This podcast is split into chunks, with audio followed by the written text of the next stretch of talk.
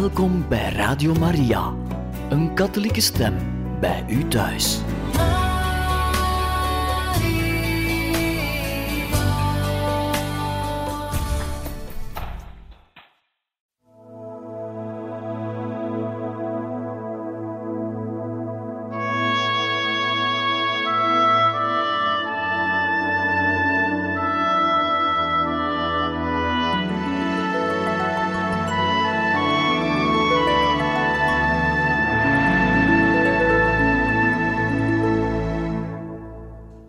Goede vrienden, beste luisteraars van Radio Maria.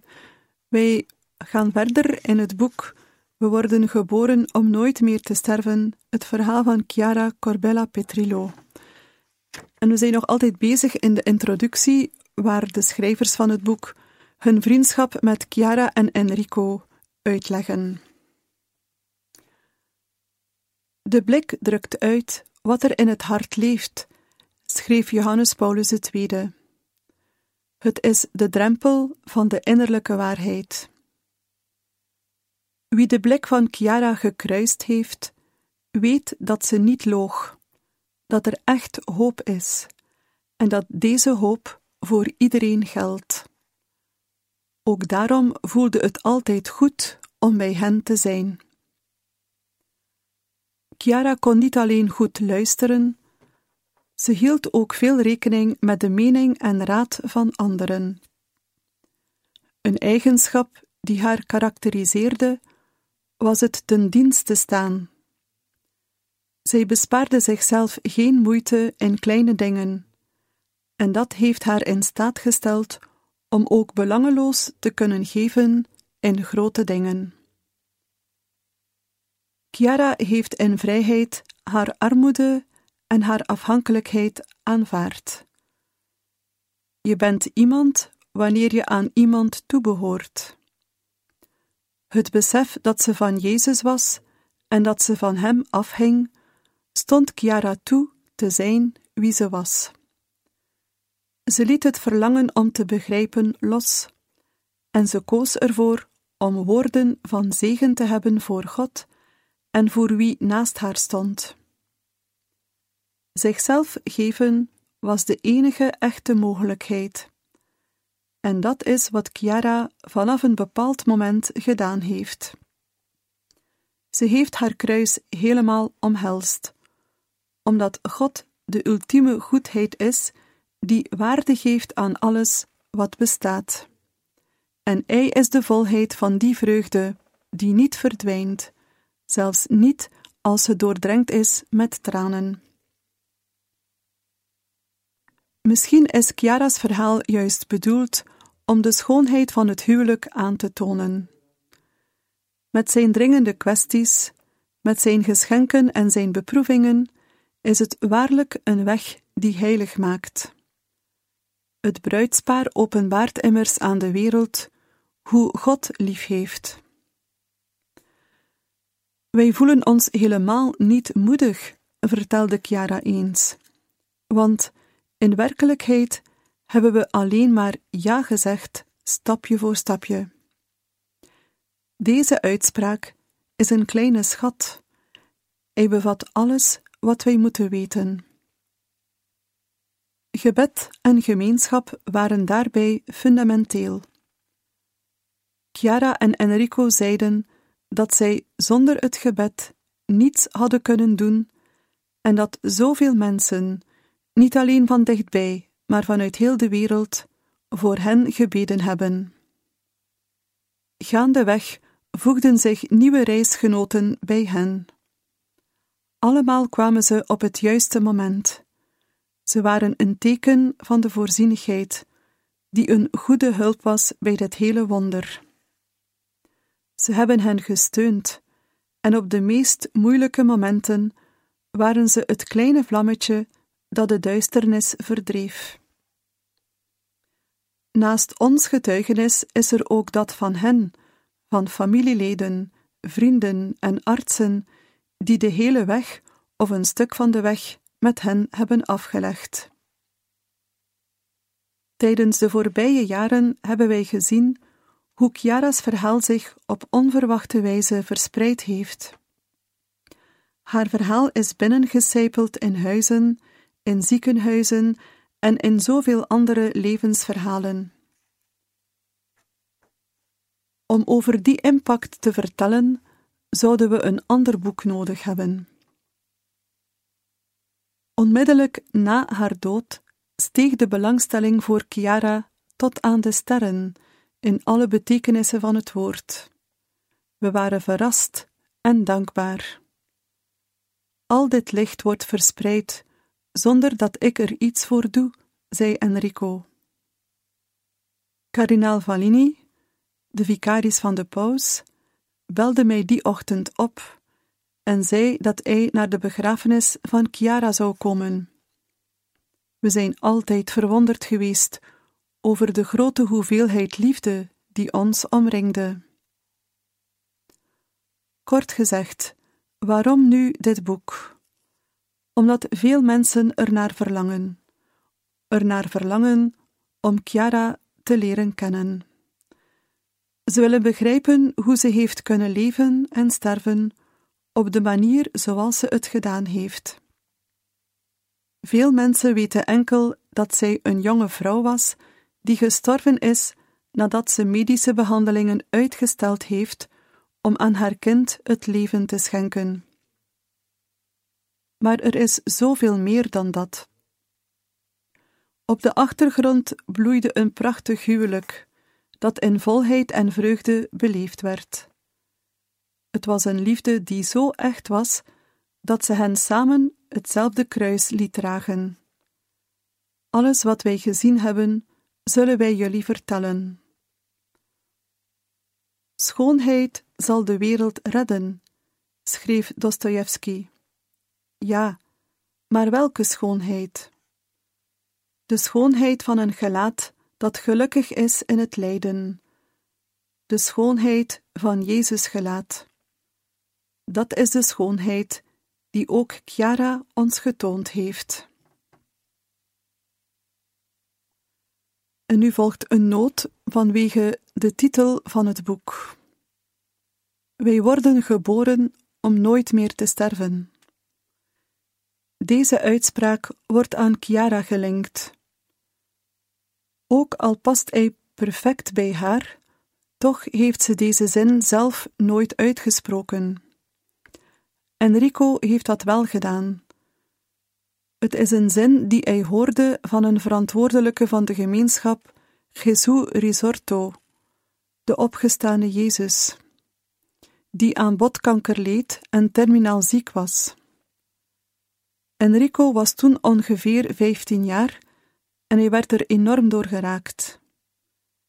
Hij heeft de zin meerdere keren herhaald en we wisten dat hij het graag op een t-shirt had laten zetten. Hij vond het een mooie boodschap om door te geven aan anderen. Op 12 juni 2012, de dag voordat Chiara stierf, hebben we Enrico, Chiara en Francesco drie t-shirts cadeau gedaan. Op de t-shirts stond deze zin, samen met een tekening van een zonnebloem die opbloeit. Chiara had ons gevraagd om een sprookje te schrijven voor Francesco. Een sprookje dat haar verhaal en dat van zijn broertje en zusje aan Francesco kon uitleggen. Het sprookje eindigde met dezelfde zin: We worden geboren om nooit meer te sterven.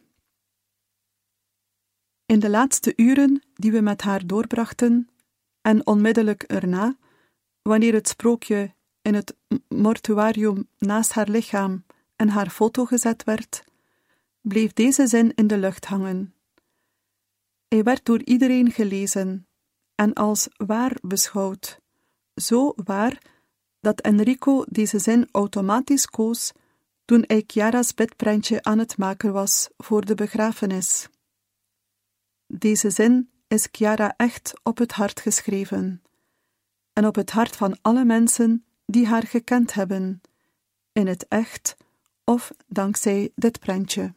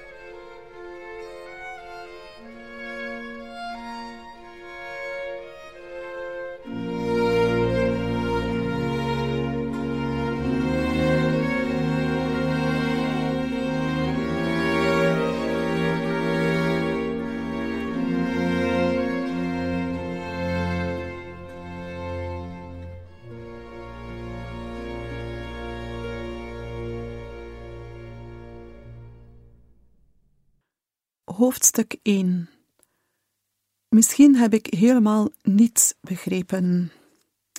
Dit hoofdstuk begint met twee citaten als opschrift.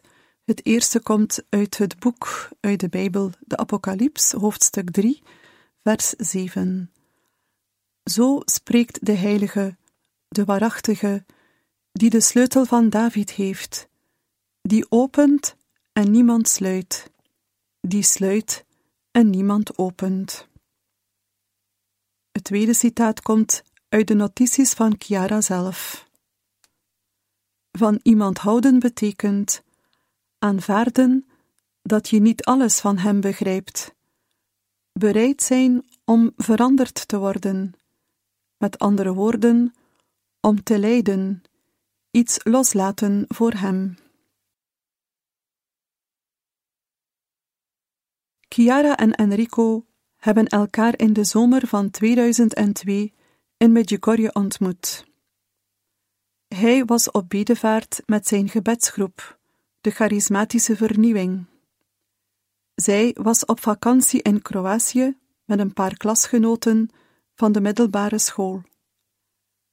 Aangezien haar zus Elisa in Medjugorje was, op geringe afstand van Kroatië, besloot ze om daarheen te gaan. Chiara werd geboren in Rome op 9 januari 1984. Zij en Elisa, die twee jaar ouder was, waren bijna leeftijdsgenoten en hadden een heel sterke band. Ze groeiden samen op en hadden beiden, samen met hun moeder Maria Anselma, deel uitgemaakt van een gemeenschap van de vernieuwing in de geest, het hart van Jezus. Zij baden van jongs af aan samen, minstens een kwartier per dag. Chiara was goed in tekenen en muziek. Ze leerde eerst piano spelen en later viool. Er groeide in haar een zekere autonomie die haar vastbesloten maakte in haar keuzes. Maar het was een rustige waardigheid, niet opstandig, die zich uitdrukte in het ten dienste staan van anderen. Zowel Maria Anselma als Elisa herinneren zich hoe Chiara, die als kind aan tafel als eerste bediend werd omdat zij de kleinste was, haar volle bord nam en het doorschoof naar Elisa, zodat zij eerst kon eten. Dankzij het werk van papa Roberto, die een belangrijke functie bekleedde in de toeristische sector, had de familie de mogelijkheid om veel te reizen. Het waren rustige jaren. Die vakantie in Kroatië met haar vriendinnen zou er één zijn zoals vele andere. Het was een onverwachte ontmoeting, zou Chiara later zeggen. Ik wilde een pelgrimstocht maken en had niet verwacht om met een vriend terug te komen. Ook Enrico had het niet voorzien. Hij was met zijn vriendin op bedevaart, maar er liep iets fout en ze gingen in die periode uit elkaar. Tijdens een middagmaal in het hotel keek Enrico op en zag Chiara in zijn richting komen lopen naar de enige overgebleven vrije plaats. Haar schoonheid maakte onmiddellijk indruk. Hij voelde dat er weinig voor nodig zou zijn om verliefd op haar te worden. Chiara keek naar Enrico en terwijl ze vermoedde dat hij daar niet alleen was, dacht ze onmiddellijk: Deze jongen is van mij. In de betekenis van: Hij is voor mij verduidelijkte Enrico later. Het was een intuïtie, en we hadden die allebei. Het was een lange weg in het begin. We hebben elkaar pas na vijf maanden gekust.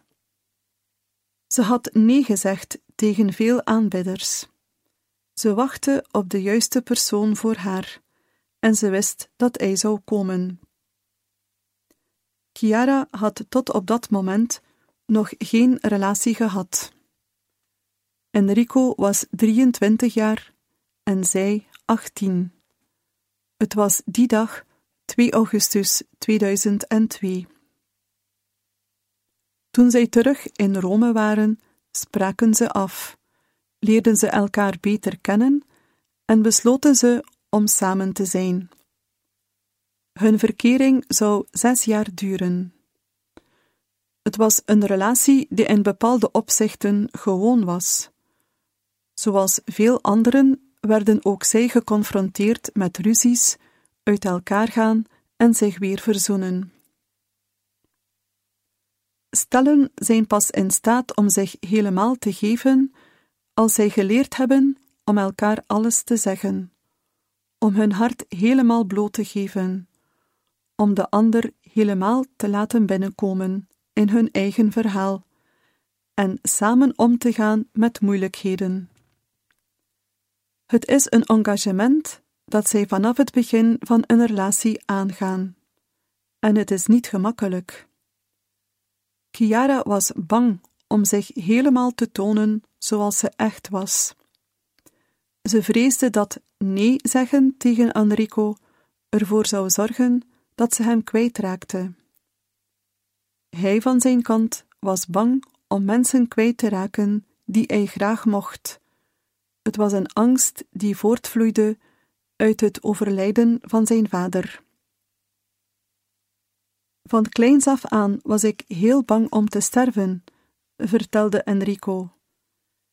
Ik heb mijn vader verloren aan een hartaanval toen ik 23 jaar was.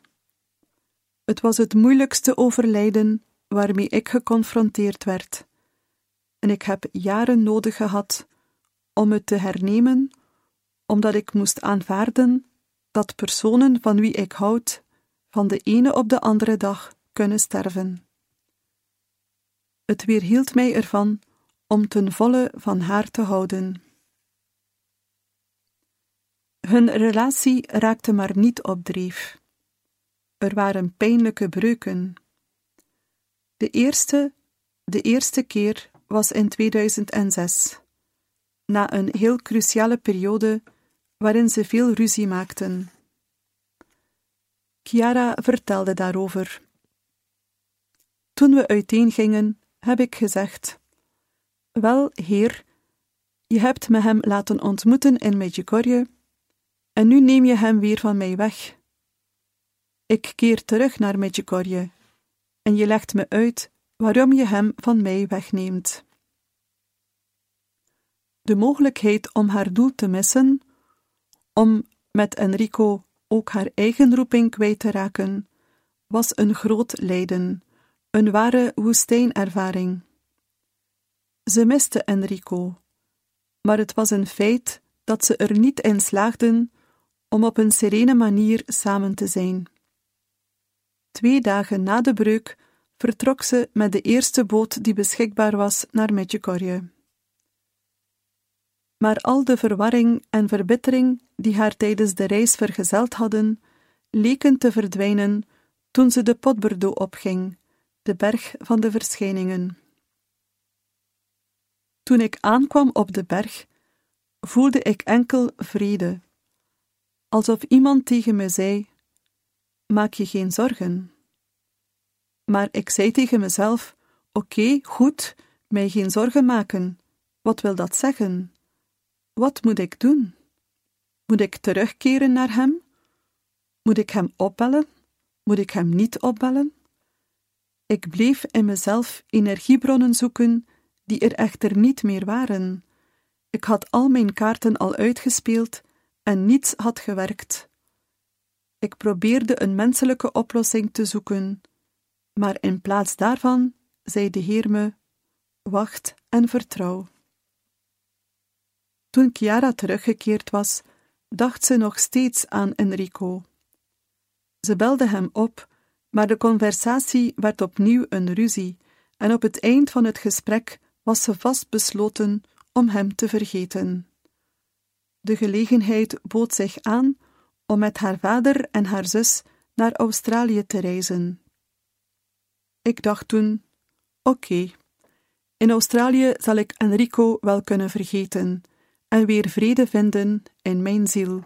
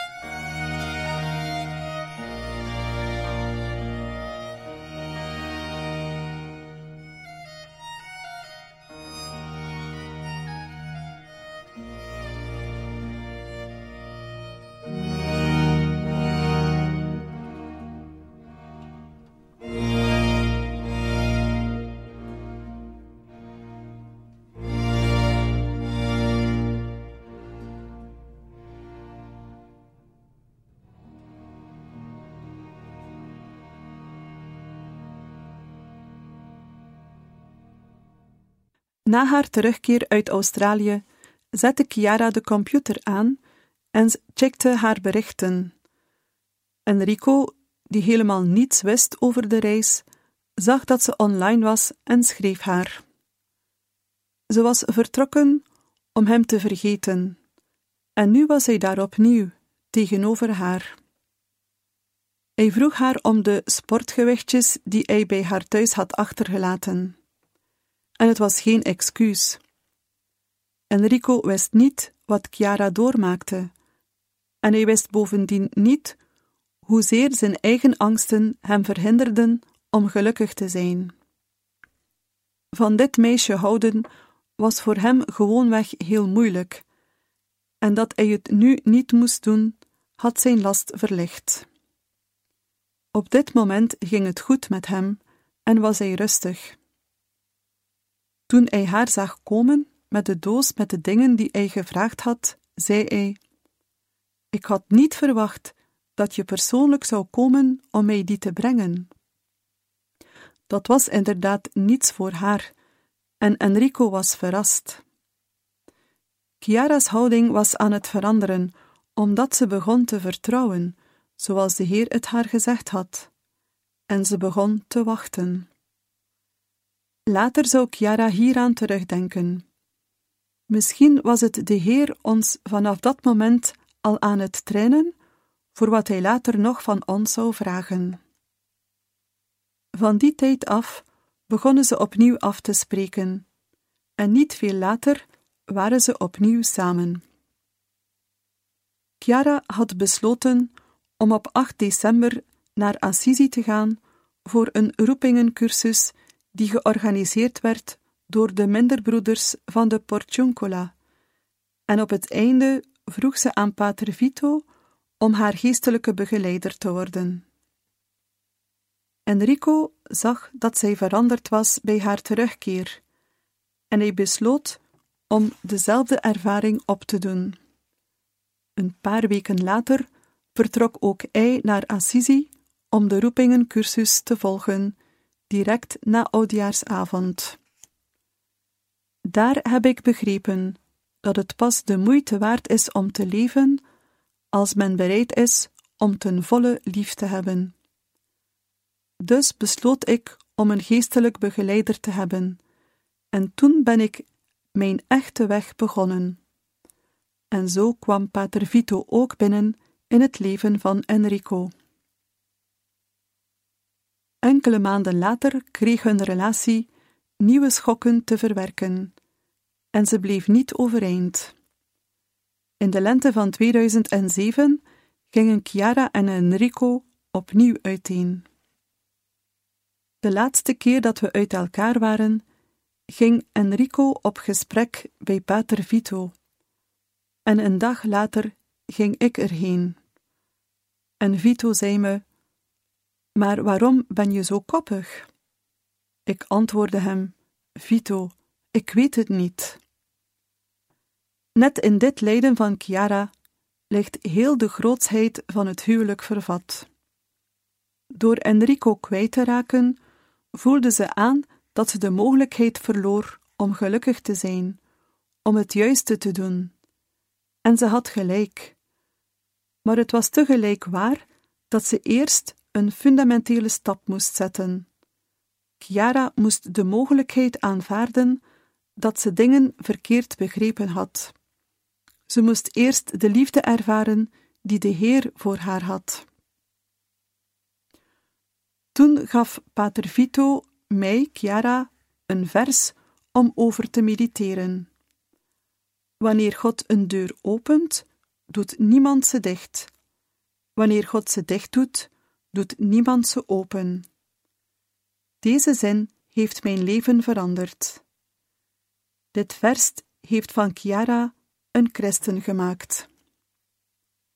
Enrico was op dit vlak heel overtuigd.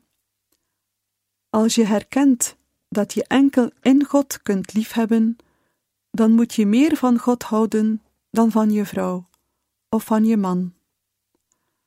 Als je troost zoekt in de liefde van een persoon die aan je zijde staat, dan ga je de verkeerde weg, omdat alleen de Heer je troost kan geven, en daarna, als de Heer het wil, zal Hij je zijn vertroosting geven via een andere persoon. Enrico keerde terug naar God, juist omdat het God was die hem Chiara geschonken had. Hun verhaal kende geen succes. Chiara was niet in staat om opnieuw vreugde en leven in hun relatie te brengen. Ze kon water niet in wijn veranderen, zoals tijdens de bruiloft te Cana. Maar ze kon de kruiken vullen ze kon gehoorzamen aan het woord van Jezus en ervaren dat Hij de levende is. Door zich door Hem te laten verleiden en de deur voor Hem open te zetten, ontdekte ze dat ze moest ophouden met zichzelf te verbergen. En uiteindelijk kon ze zich zonder angst tonen. Het Bijbelvers uit de Apocalyps wilde precies dat zeggen. Als hij jouw man is, als hij voor jou is, wees dan kalm. Niemand zal hem van je afnemen. Op dat moment zei ik: Goed, misschien heb ik helemaal niets begrepen. Vito ging verder. Wil je hem, jouw Tobias? Wil je diegene die de Heer voor jou in gedachten heeft? Geloof je dat er een man bestaat die alleen voor jou gedacht is? Ik antwoordde: Ja, ik geloof daarin. En hij zei: Wel dan, laat de Heer diegene zijn die hem aan jou laat zien. Op dat moment liet ik al mijn plannen achter mij, zoals: nu doe ik dit, nu zal ik hem op die manier veroveren, nu overtuig ik hem op die manier, nu doe ik mijn eigen zin. Ik voelde me bevrijd en ik zei: Goed, misschien heb ik helemaal niets begrepen. Misschien is het niet Enrico. Nochtans dacht ik dat het Enrico was. Oké, heer, ik heb helemaal niets begrepen. Tijdens die veertig minuten dat het gesprek duurde, heb ik alleen maar gehuild. Vito gaf mij zakdoekjes en ik zei: Nee, nee, ik ben oké. En ik ging verder met huilen. Over de keuze om te trouwen, net als de keuze om als geconsacreerde door het leven te gaan, vertrekt vanuit een roeping. Het gaat niet alleen om een natuurlijke voorliefde, het is het antwoord op een speciale vraag van God. Maar waartoe roept God? Wat vraagt God? Het huwelijk kan heilig maken, maar daarvoor moeten twee mensen van elkaar houden, zoals Jezus van de kerk gehouden heeft, op een diepe, zichzelf gevende manier. Het is de logica van het kruis. Zichzelf eerst helemaal geven, zonder daarbij iets te vragen aan de geliefde, wat leidt tot het radicale wegschenken van zichzelf. Liefde is veel eisend. Het huwelijk is veel eisend. Als je niet antwoordt op deze vraag, dan gaat het niet om roeping, maar simpelweg om het feit dat je elkaar bijstaat tot aan de dood. De echtelijke spiritualiteit is inderdaad een authentieke roeping, geen serie B. Het is een echte oproep tot heiligheid, waarvan het geluk en de realisatie van een persoon afhangt. Maar deze weg wordt al ingeslagen voor het huwelijk, tijdens de smeltoven van de verkering en de verloving. Als er een bewijs nodig zou zijn, dan volstaat het Chiara te citeren, die zei dat de woestijn van hun relatie voor het huwelijk de moeilijkste beproeving was die ze doormaakte. Ze heeft het meerdere keren herhaald. Zelfs toen ze tijdens de laatste dagen van haar leven over zichzelf vertelde, wijde ze grotendeels uit over deze fase. Ze sprak niet over de eerste twee zwangerschappen of over haar ziekte, maar over de pijn die opkwam bij het idee dat haar leven niet verbonden zou zijn met het leven van Enrico. Zonder deze beproeving zou alles anders geweest zijn. Door het feit dat ze deze beproeving doorstaan hadden, waren zij en haar echtgenoot in staat om te doen wat ze deden. Enrico zei: Als je je geliefd voelt, kun je alles aan. Als je Gods liefde gevoeld hebt, dan kan je door het vuur gaan. Ik kan alles doen, omdat de liefde ons niet ontgoocheld heeft. Meer zelfs, de liefde heeft ons verrast. Beste luisteraars van Radio Maria, wij beëindigen hier voor vandaag het voorlezen uit het boek We worden geboren om nooit meer te sterven, het verhaal van Chiara Corbella Petrillo. Wij danken u van harte voor het luisteren en graag tot een volgende keer.